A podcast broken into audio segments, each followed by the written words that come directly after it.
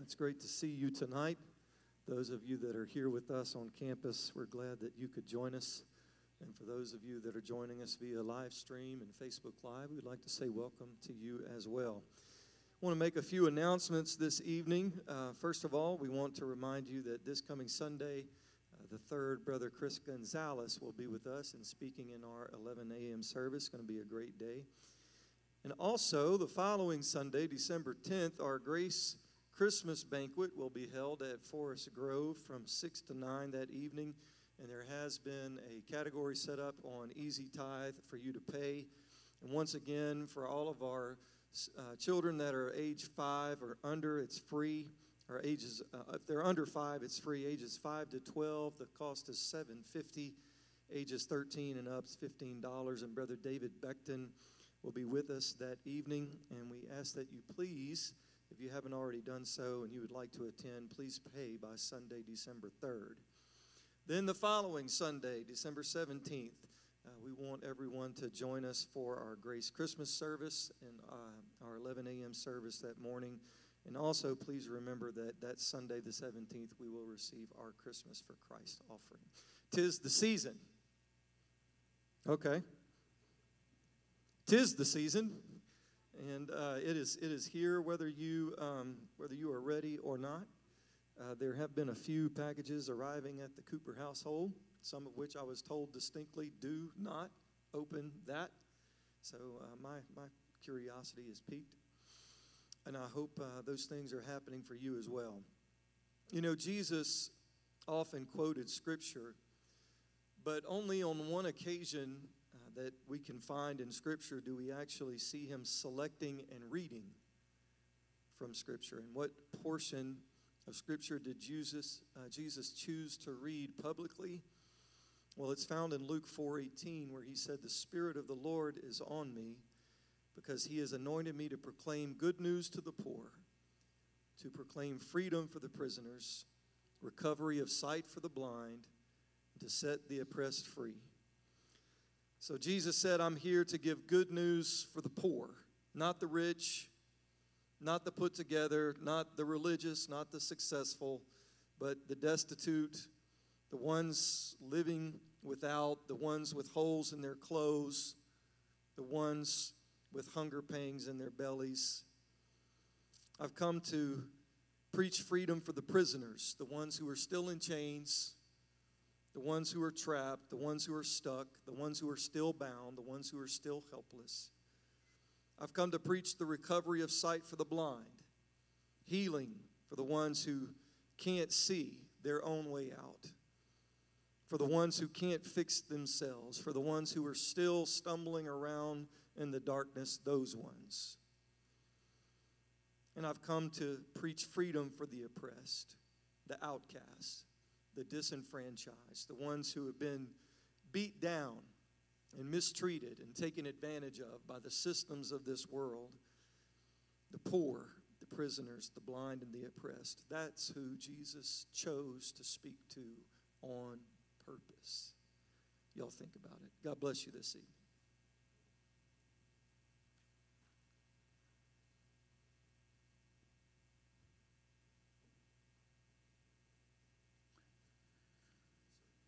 And we do hope that everybody is preparing to have a wonderful Christmas season. And as Brother Jason said, ready or not, here it comes. And um, always look forward to the Christmas season. Thank God for the hope we have. Thank God for the hope He brought. And uh, I could not imagine trying to navigate our world and what we know about it, what's going on in our world, and what have you, without knowledge of the Word of God and our relationship with Him and what have you. Um, God help those that do not know Him. And I'm thankful that I do. I feel very privileged uh, out of all the millions, billions of people around the world that somehow the gospel made it to my doorstep, the doorstep of my family. And I am so very grateful uh, to know the Lord Jesus Christ tonight. And I'm sure you feel the same way. Uh, great to see you. Thank you all for being here so very much. And um, uh, tonight we'll wrap up uh, our presentation on prophecy. Um, however, I am praying about and, and, and trying to navigate um, a dynamic uh, through which we can engage more uh, into prophecy uh, after the first of the year. It will probably be in, into February at some point. But uh, as we are able to navigate that, we'll certainly keep all of you posted. It would probably involve the adult Sunday school class, uh, is the dynamic I'm looking at. And my goal would be to uh, just very systematically, very methodically go through the book of Revelation, uh, having to do uh, with the future of our world um, as it comes to the rapture uh, and then immediately following the rapture, particularly the tribulation period. Uh, the book of Revelation covers that. I believe it's uh, chapters 6 through 18. I believe it is off the top of my head. So um, uh, just remember that, think about it. But tonight we'll uh, conclude our presentation on prophecy uh, until uh, we can put together a dynamic uh, through which we can teach the book of Revelation next year. Um, again, I feel like the timing is, is right for it. I believe our world is absolutely postured right now for the rapture of the church. And um, I don't know of much of anything that has to happen. I don't know of anything that's really precluding that from happening. Only the grace and mercy of God. I was having a conversation with somebody a couple of months ago about this. There's going to come a time, obviously, logically, that a person is going to be born again, and God is going to say, That's, that's it uh, Gabriel blow the trumpet. it would be interesting to know who that person is somewhere in eternity, that you were the last one that was filled with the baptism of the Holy Ghost before the trumpet sounds. And I'm sure it grieves the heart of God. And I'm sure, in my mind, I like to think this way anyway, that God has wanted to say, go ahead and, and blow that trumpet. No, wait. If we wait, there'll be 10,000 more people be filled with my spirit tomorrow. And so he waits. Uh, the Bible does set precedent for that, that in the days of Noah, when the ark was being built, the Bible said when once the long suffering of God waited. Um, that's an incredible thought for the long suffering of God to be put on pause to give Noah another day to preach, to give him another opportunity to reach the people around him. And I believe in my heart tonight that's God's posture right now.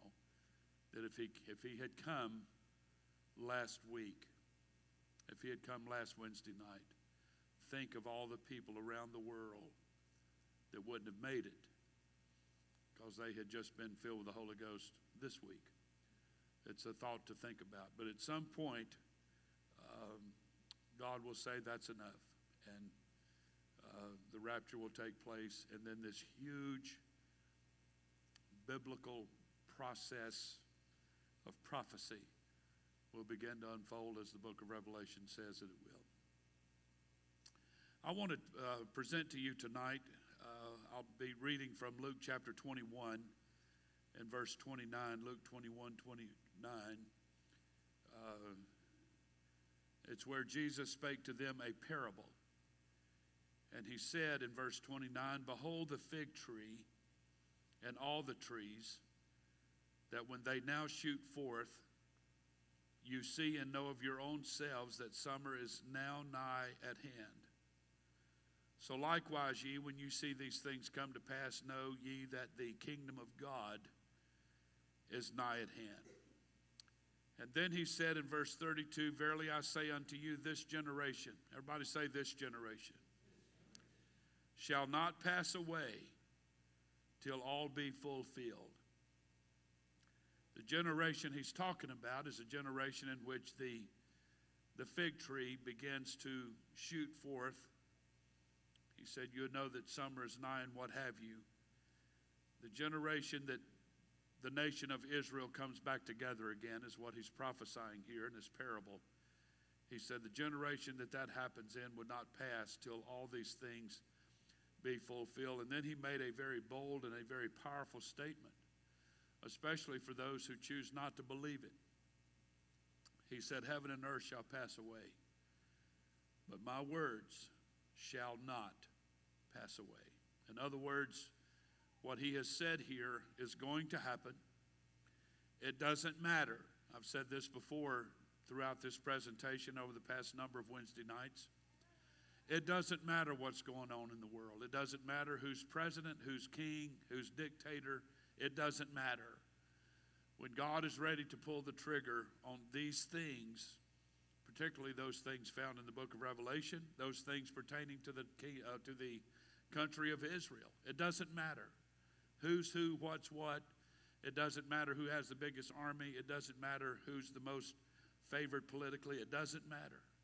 When God is ready for all this to happen, it will happen exactly like He said it would happen. We all know tonight that there were several hundred prophecies fulfilled throughout the life of Christ, and most of them fulfilled throughout his crucifixion, through his resurrection and ascension.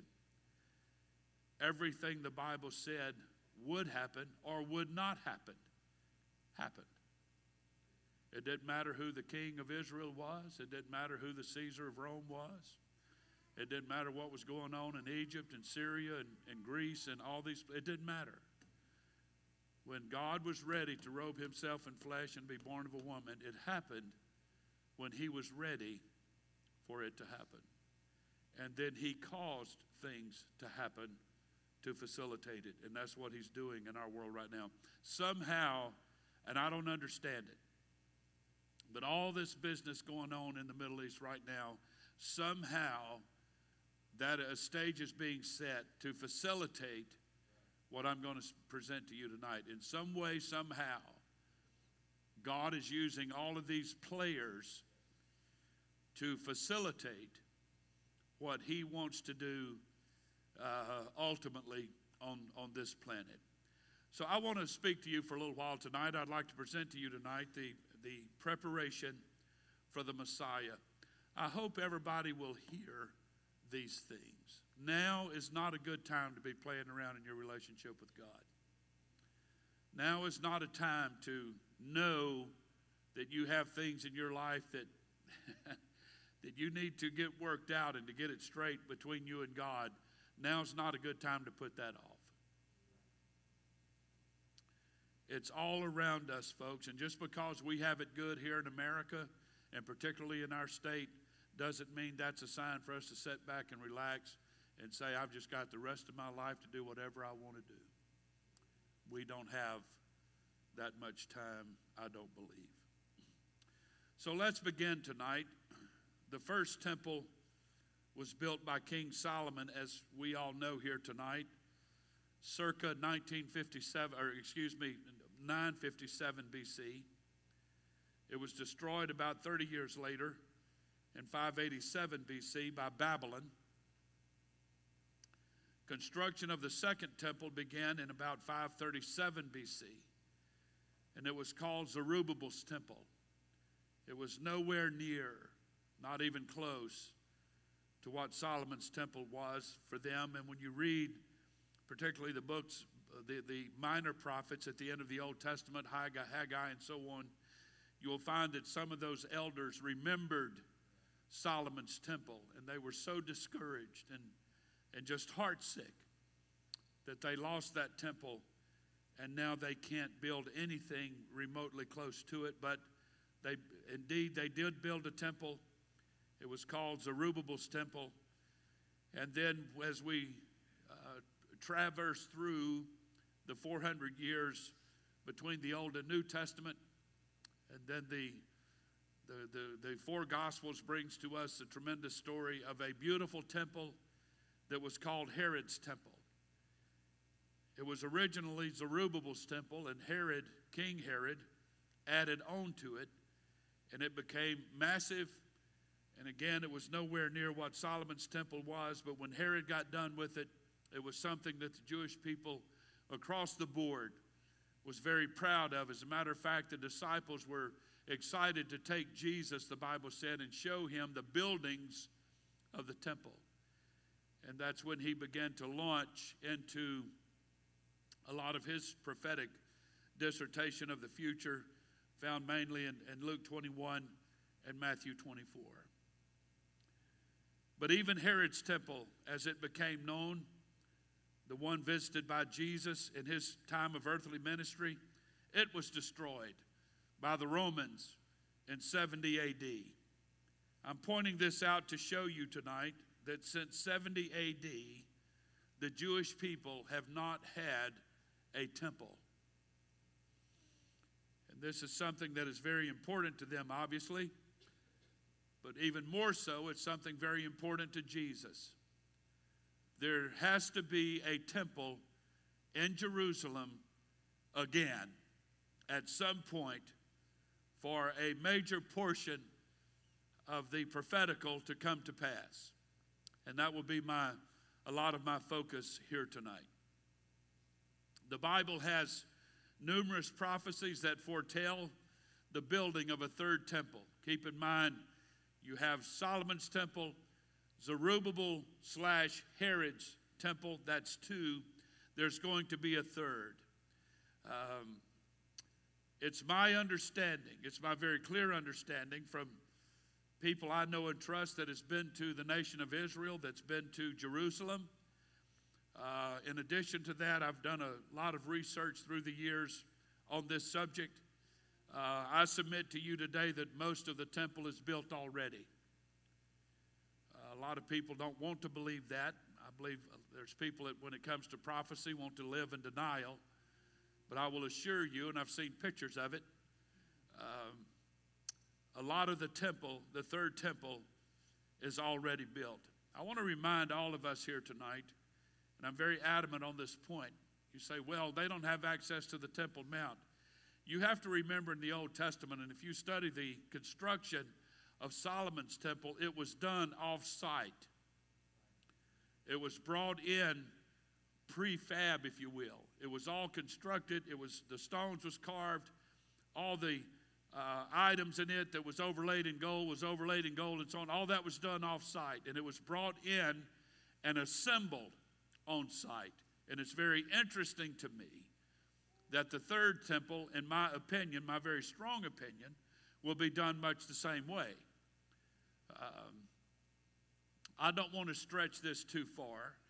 I give a lot of honor and credit to what is Zerubbabel slash Herod's temple.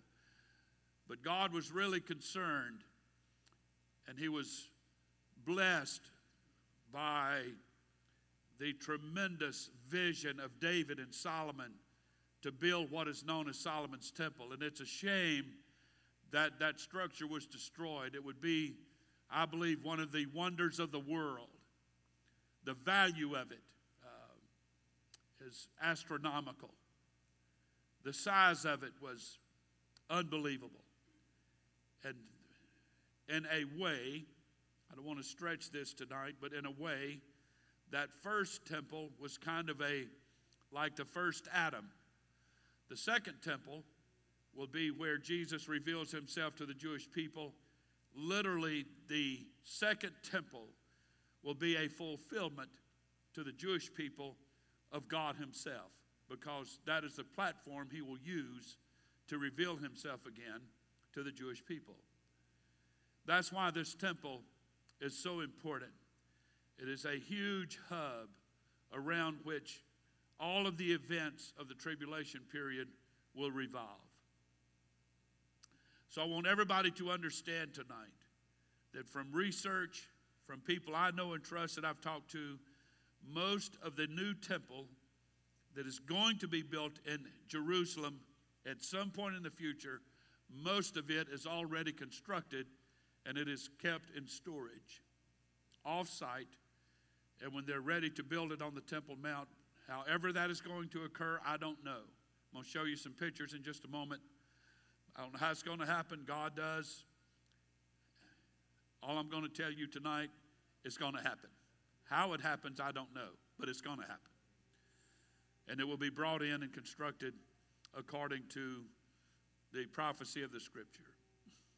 I also know tonight through research that there is already a new generation of Levite priests that are being trained and have been trained for service in the third temple, and they have been trained after the order of the law of Moses to literally set up and facilitate worship as it was done in the law of Moses and ultimately in Solomon's temple. Uh, there's Levites that's already been trained for that. I also understand, and I've seen pictures of it uh, via the internet, there's four cornerstones to the temple uh, that is uh, planned to be used. Uh, I've seen pictures of those. Uh, they have already been blessed or dedicated for that cause and purpose. They're huge and they are hidden and they are in storage. It's very interesting to me that this process of building the temple is proceeding. There's only a small percentage of the Jewish people that are considered Orthodox Jews that really believe in this. A lot of this is still, a lot of the Jewish people are just blinded, period, by the Messiah. A lot of them are very worldly and sinful and what have you. But there is a remnant in Jerusalem right now that know wholeheartedly with all of their heart that their Messiah is coming and they're going to do everything in their power to be prepared for him when he comes. They will not be blindsided again. They'll know him the next time he comes. So, a lot of the temple is already built. So, as in ancient biblical times, the Jews have begun preparing for the temple, they've built it. They're, in my opinion, from what I understand, they're ready and waiting for the opportunity to begin laying the foundation for it. And in all of the chaos that's going on in the Middle East and around our world, it has not distracted them, it has not discouraged them. They know He's coming, and they're preparing for that. I will tell you tonight, it will happen. It will. God said it would happen, and it will. If the third temple is not built, then the God of Israel does not exist, for if so, he is a liar. I present to you tonight that that temple is going to be built. It doesn't matter what the world says, it doesn't matter what it's doing. Jesus the Messiah will return in the near future. Faithful, believing servants in Israel are preparing for the Messiah's return. God is providing the knowledge and supernatural events to ensure that the preparations will be complete and they will be ready as much as possible when Messiah's foot touches on the Mount of Olives in Jerusalem. Jesus told us of the end of the dispensation of grace and the discourse he presented on the Mount of Olives in Matthew 24, Luke, 13, Luke 21, and Mark 13. Through the parable that I just read to you, the parable of the fig tree, he told us that this generation will not pass till all these things be fulfilled. He assured Jerusalem, he assured Israel, the Jews, and us that he would return. He said, When you see these things come to pass. So, most persons who study prophecy and do not confuse themselves with other unsupportable theories, such as preterism. If you don't know anything about that, don't worry about it. But we believe in the countdown is for his return has begun. He is going to reunite with the covenant people, the Jews. He has already restored their, their, their, the covenant He's made with them to bring them back to their native land of Israel. He did that in May of 1948. We taught on that several weeks ago. That's a huge prophecy that's already come to pass. And he said, The generation in which that happens will not pass till all these things be fulfilled. And I believe that we are this generation, which we will see our Lord appearing in the clouds to call his church home. We believe in his second coming, and it will be at the end of the seven year tribulation period, and we've taught on that. Jesus will return accompanied by a host of heavenly beings, angels, and saints, resurrected and raptured believers. A lot of people think this is bogus. I do not. I wholeheartedly believe in the rapture of the church and then the second coming of Christ at the end of the tribulation period. When I was in Israel in 1999, I took a photograph. I was standing in the Garden of Gethsemane. I'm standing when I took this picture. Uh, I'm sorry for its quality. The quality back then wasn't nearly what it is now. I bought one of them real expensive cameras that you just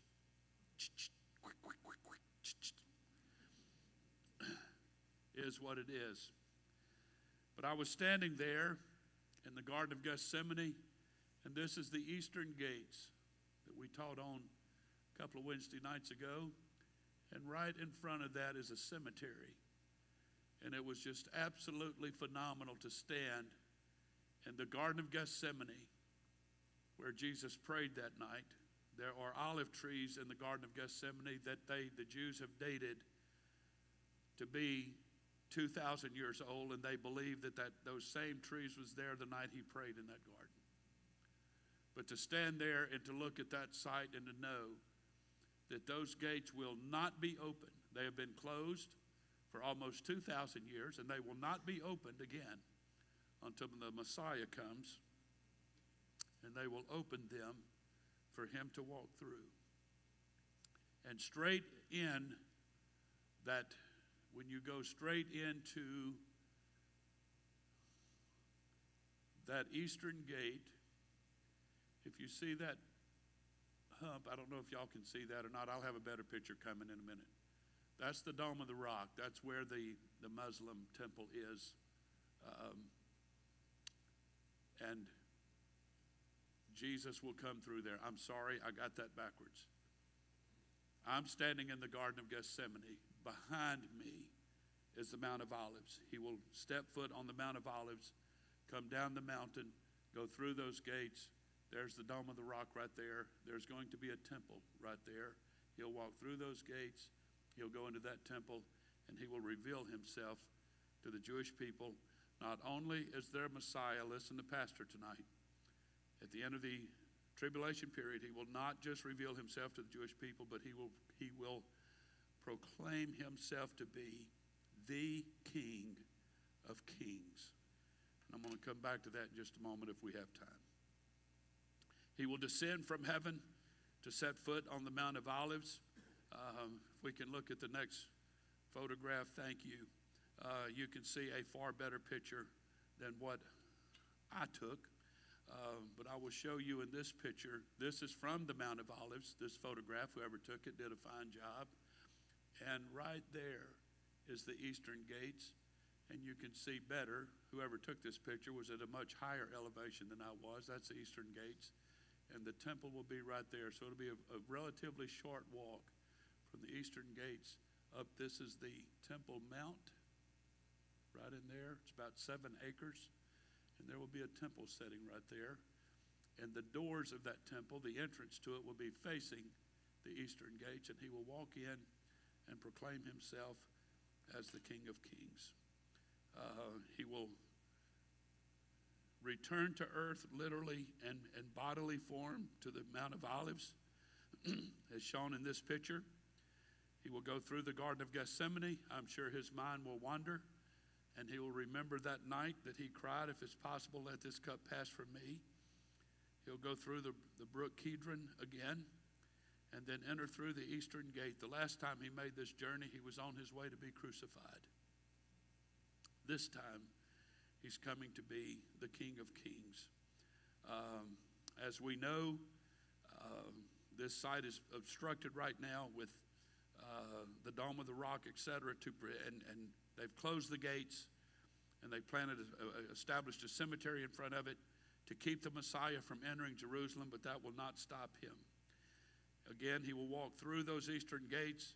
If you can show the next photograph, into a newly built third temple. He will then rule the earth, the Bible said, for 1,000 years. The millennial kingdom, the millennial reign, uh, whatever you choose to call it. Those who understand the season in which we live are preparing for the Messiah's return. What you're seeing on the, on the screen is what the Jews are ultimately aiming for. If they can get that, if they can get that built. And again, I remind you that from my understanding, uh, most of that is already uh, built in, in, kind of a pre prefab form. It's in storage, it's hidden. Uh, nobody really knows the location, and parts of it are spread out all over the nation of Israel. They'll bring it to that site, construct it, and it will be ready in time for Jesus to return to that. Uh, the Bible teaches that we will be with him uh, when he does that. So, in this presentation tonight, as we understand that preparations for all of this is underway, uh, I want to show you tonight, to the best of my ability, just a little bit of what they have done what is already done, not what they're doing, is what they've already done uh, to show you how the Jews are preparing for his return. Uh, so I'll present just a few of the preparations being made to make the Messiah feel welcome upon his return to rule as King of Kings and Lord of Lords. Know that this is only a sample of their preparations. Um, if you'll go to the next photograph, the third temple You'll see the Dome of the Rock right there. Again, the third temple must be built on the Temple Mount, and it will be constructed somewhere in that immediate vicinity of the structure you're seeing on the screen right now. Um, I believe, I've heard uh, Brother Lee Stoneking has affirmed it, uh, several other uh, ministers that I know and trust. I've, I've heard people I've, I've read and researched and I've listened to people and what have you, they actually believe, and I saw it when I was there. Um, I don't know if, if our media team, if y'all can hang with me for a minute, if y'all can go back for a moment to the picture that I took, it'd be the very first picture I'd like to show you. This is what I noticed. I'm standing, the, the Mount of Olives is behind me. I'm in the Garden of Gethsemane. There's the eastern gate. The Dome of the Rock is over there. And when I looked at this, I'm thinking the temple needs to be over here, more in alignment with that eastern gate. He's going to go straight through to the temple. You see the dome at the top of it right here. I believe the temple's going to be in here somewhere. I believe Jesus, God has the ability to work this out. You can go back to the Dome of the Rock picture. Thank you. Um, you remember the story when the Philistines captured the Ark of Covenant and they put it in their temple next to Dagon, their idol god? And they woke up the next morning and Dagon was flat on his face and crumbled. And they put him all back together and stood him up next to the Ark of Covenant. And they got, came back the next day and he's flat on his face again. And the Philistines got the point. We got to get rid of this Ark of Covenant thing. And they shipped it back, put it on a cart, and let a cow pull that thing, guided by God, all the way back to Jerusalem. It's an amazing thing to me. It's so amazing to me. I believe they could build that temple next door to that thing you're seeing on the screen and come back the next day and that thing would be flat on the ground. That's the way I see it. I don't know what's going to happen, uh, but God is going to take care of it. If we move on to the next photograph, this temple will be completely constructed and put into use by the first half of the tribulation. As we know, and I've mentioned briefly uh, several Wednesday nights ago, it will be desecrated by the Antichrist. He will, he will deceive the Jews. that he is the Christ. But when he goes to offer uh, sacrifice, I believe the ashes of the red heifer, uh, when he goes to offer that, the Jews are going to realize that he is a fraud. They're going to break their covenant with him. And at that time, he will begin to recruit the rest of the world to annihilate the Jewish people off the planet and literally push them into the Mediterranean Sea. Folks, that I, I have taught this. I'm not a prophecy teacher, but I have taught this years ago. The Bible indicates that between the satellite nations around the northern part of Africa, uh, in that Arab Middle East, Syria, uh, other nations, along with Russia and China, they're going to join up. This is going to be the Battle of Armageddon. Their goal is to push every Jewish person in Israel literally into the Mediterranean Sea. When people began to protest just a few weeks ago to push them into the sea, it did something to my heart. They're already thinking this way.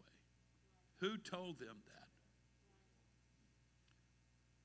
So, this temple you're seeing on the screen must be com- com- completely constructed and put into use by the first half of the tribulation. It will be desecrated by the Antichrist, and so on. So, active preparations are being made by the Temple Institute and others in Jerusalem. And I'd like to show you uh, just a brief sample tonight of some of the things that they have already in preparation for the Messiah.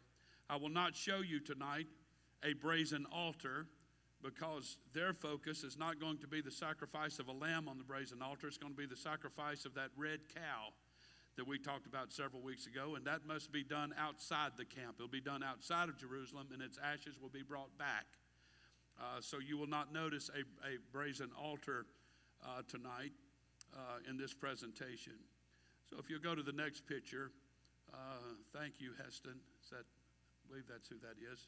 Um, you're seeing on the screen, of course, the Ark of Covenant. Uh, there's a lot of controversy about it. I personally believe they have the Ark of Covenant still in their possession from Solomon's temple. I still believe they have it. The Jews were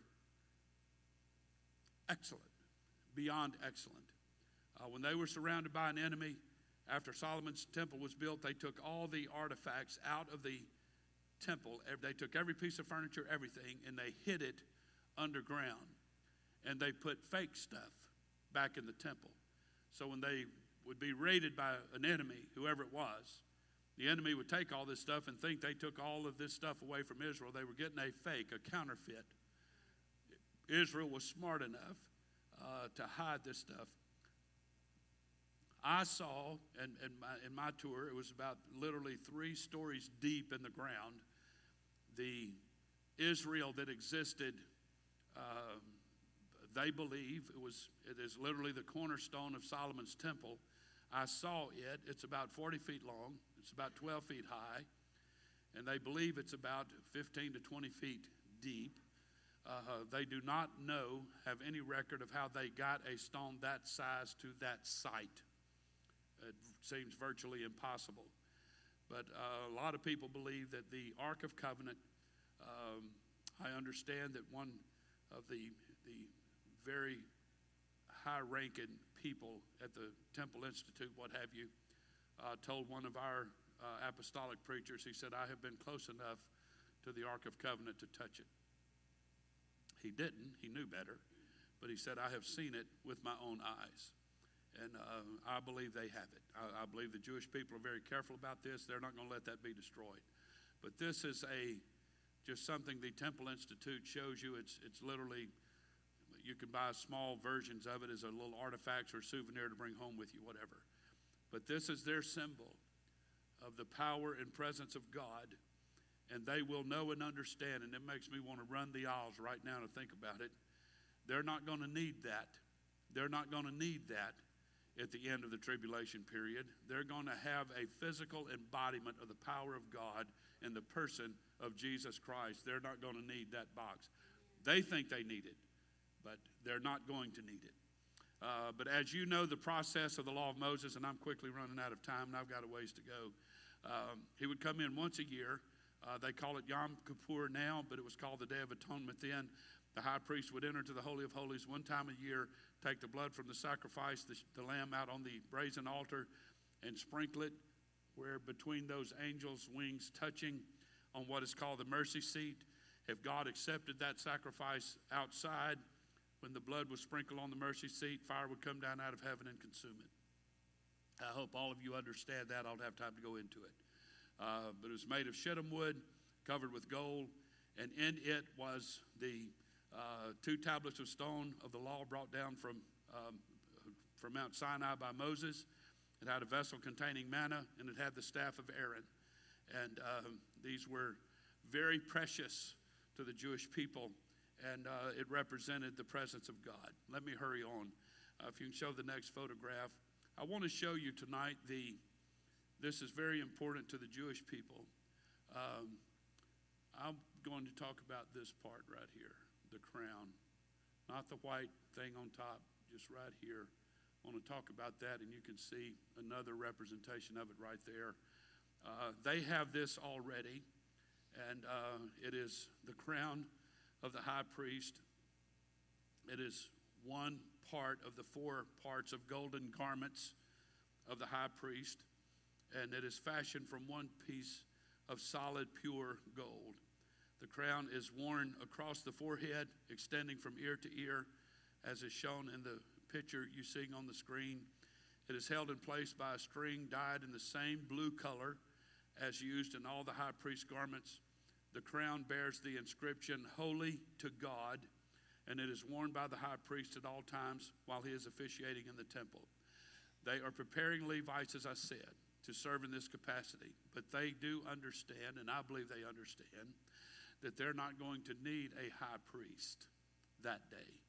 When Jesus comes at the end of the tribulation period, they understand that he will be their high priest and he will cleanse them and uh, restore them. You can go to the next photograph, this is the garment of the high priest. I believe it's beautiful and there's so much symbolism for those in our my Sunday school class. We'll be going through this and it'll take me a while to get to it, as you probably figured out, but we'll go through the uh, robe of the high priest and what have you. But I want to point out that uh, breastplate that he is wearing. Uh, in it are 12 different stones right here, and uh, they're all made out of a different type of stone, and they represent the 12 tribes of Israel, and they were worn close to the heart of the high priest. I want to tell you folks tonight God has that nation of Israel in the palm of his hand. He, that is his people, and he is going to come and redeem them and He is not going to allow them to be annihilated off of this planet. He hasn't yet. Many have tried to get rid of them, and they can't.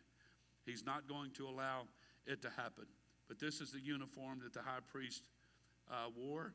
They do have the garment for the high priest. It is prepared. They have the crown that he's going to wear that says holy to God. They have all the other high priest garments. I will tell you tonight, our tour guide told us when we were there in 1999. Even back then, they have already made harps that the people from the tribe of Judah can play.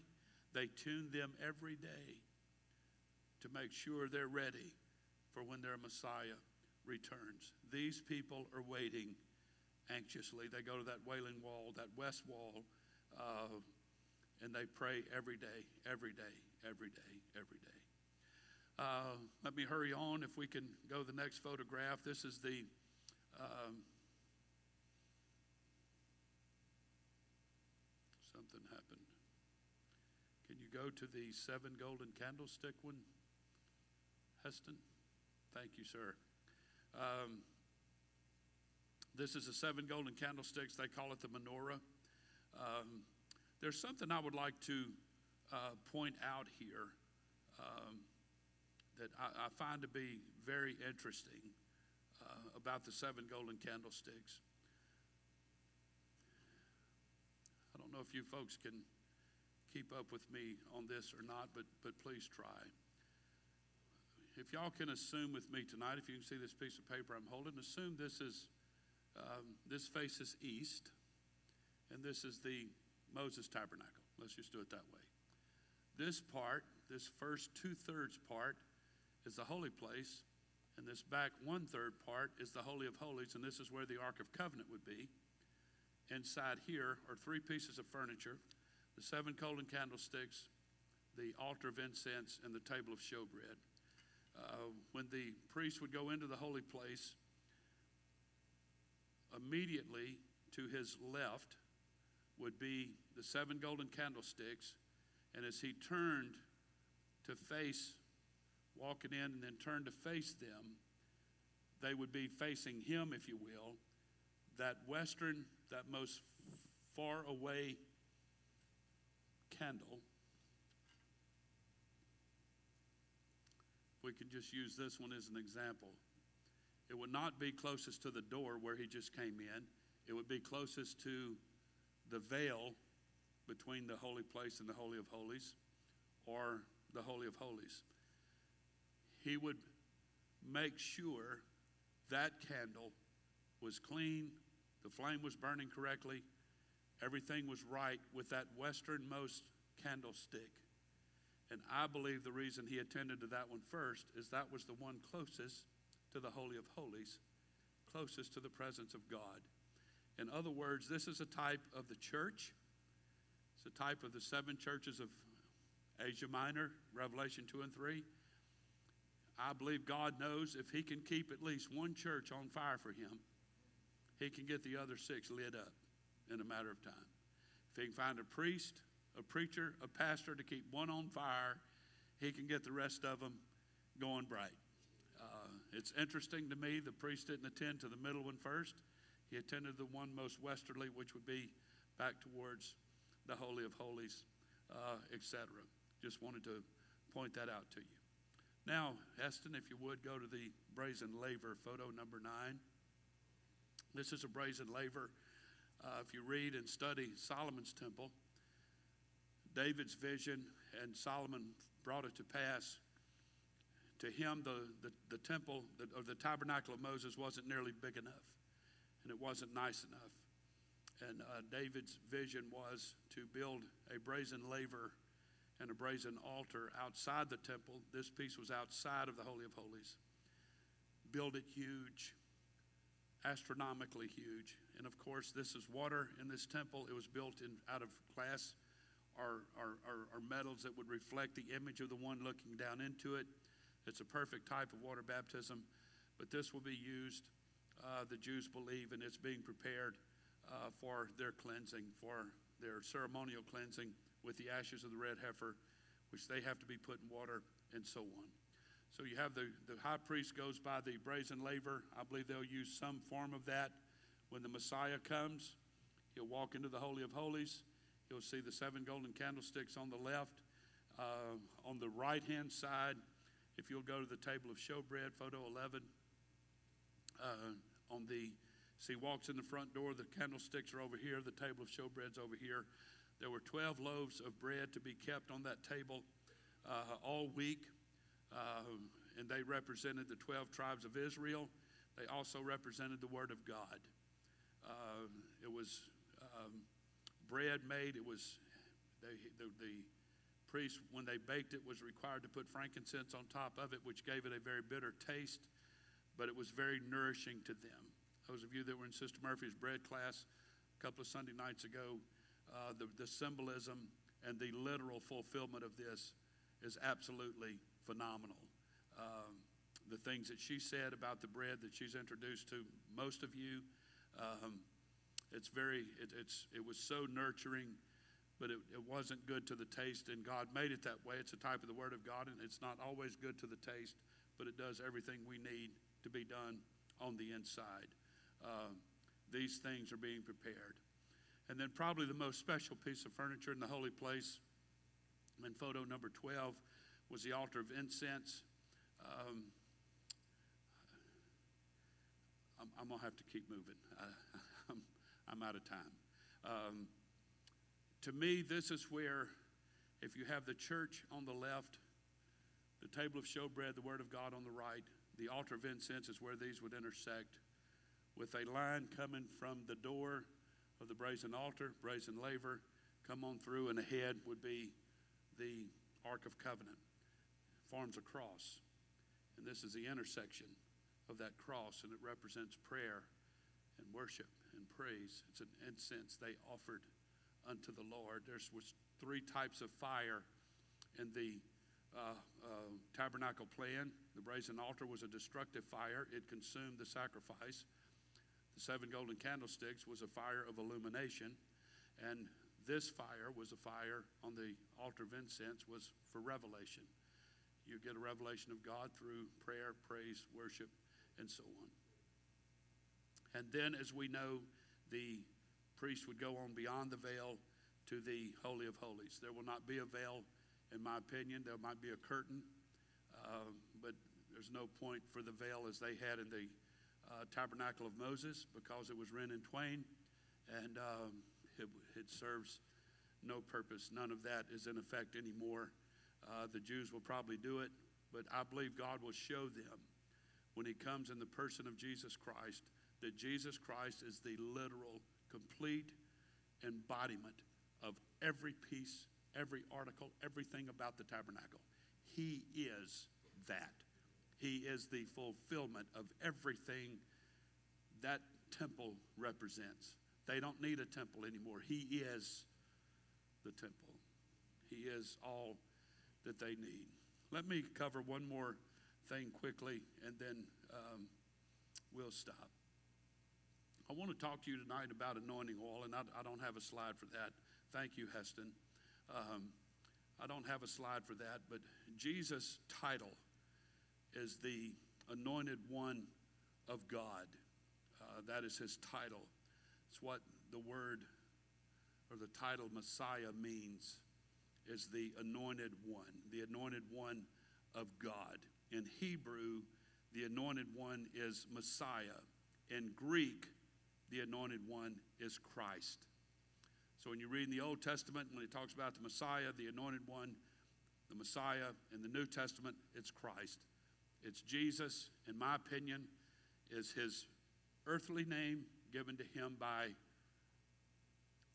officially by the priest on his day of dedication and circumcision and what have you, but Christ is his divine name, represents his human nature and his divine nature. If you don't agree with that, that's fine. I'm not going to dispute it with anybody.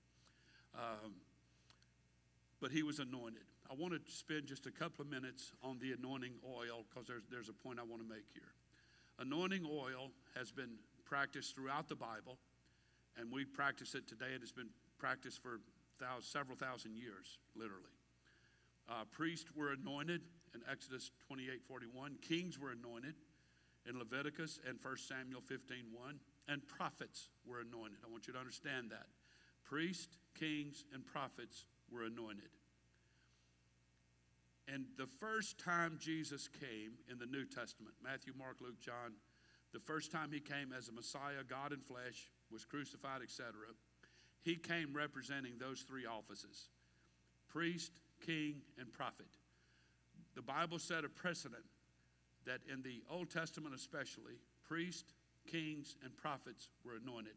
When Jesus came as God robed in flesh, he was anointed for those three offices, and he served in those three offices. He was prince, he was priest, and he was prophet. They wanted to give him the title of king, and he wouldn't allow it. I want you to notice tonight, and I'm concluding. In his second coming, when he comes to save the nation of Israel from being shoved into the sea at the Battle of Armageddon, he will come and destroy all the armies of the earth with the brightness of his coming, and so on. In his second coming, I want you to hear that his offices will be changed. He will no longer have the title of Prince of Peace, he'll be replaced by the King of Kings. Y'all understand that? He'll be the Prince of Peace. But he's going to be promoted this time because the Jews will see him as king. They will anoint him as king, and he will accept that anointing. Uh, he will also be not just a priest, to go fulfill the law of Moses and so on, but he will literally be eternal priest, the Bible teaches, after the order of Melchizedek. Tremendous Bible study in that. And then he will no longer be our prophet or be a prophet because he is now the embodiment of all prophecy. He fulfills all prophecy. Just by his second coming, he fulfills all prophecy. So Jesus is anointed, but they are going to want to anoint him. Now, this is what I want you to see, and then I'm, I'm done. The Lord gave Moses formula for anointing oil in Exodus chapter 30, verses 22 through 34. The formula or recipe, very sim- simply, was given to Moses for the highly fragrant anointing oil, and it consisted of five ingredients. The number five in the Bible represents grace. Everybody get that? So it's a type of grace. He came to manifest grace, and he still is. And this anointing oil is a type of the grace of God. It's made of liquid myrrh, sweet smelling cinnamon, sweet smelling cane, cassia, and olive oil. At the time of Jesus, anointing oil included a highly fragrant persimmon sap, and this tree is now extinct. But in the late 1980s, archaeologists uncovered a jug of anointing oil from the Dead Sea Cave in proximity where the scrolls were, and they have proven that this oil is from the time of Jesus. Test has confirmed the authenticity of the formulation of that anointing oil. So now they have that major component to them to anoint their Messiah, and they have original oil from the Old Testament in their possession. You can believe all this if you want to. I believe it with all of my heart. Because if God wants anything preserved, He will preserve it. And He'll make, uh, He's going to make all this happen just like He said He would. And uh, we have too much proof already of prophecy that's come to pass to deny any of this is coming to pass. I want to be ready when He comes. How about you? Thank the Lord. I'm thankful. I began with this. I'll conclude with this. I'm thankful for the hope that I have in Him. I'm glad I know Him. I feel privileged to be a child of God tonight, filled with the baptism of the Holy Ghost, and doing my best to be ready for the rapture. How about you? Thank the Lord. Why don't we stand and give the Lord some praise tonight for just being good to us and revealing to us His beautiful Word of God. Thank the Lord. Thank the Lord.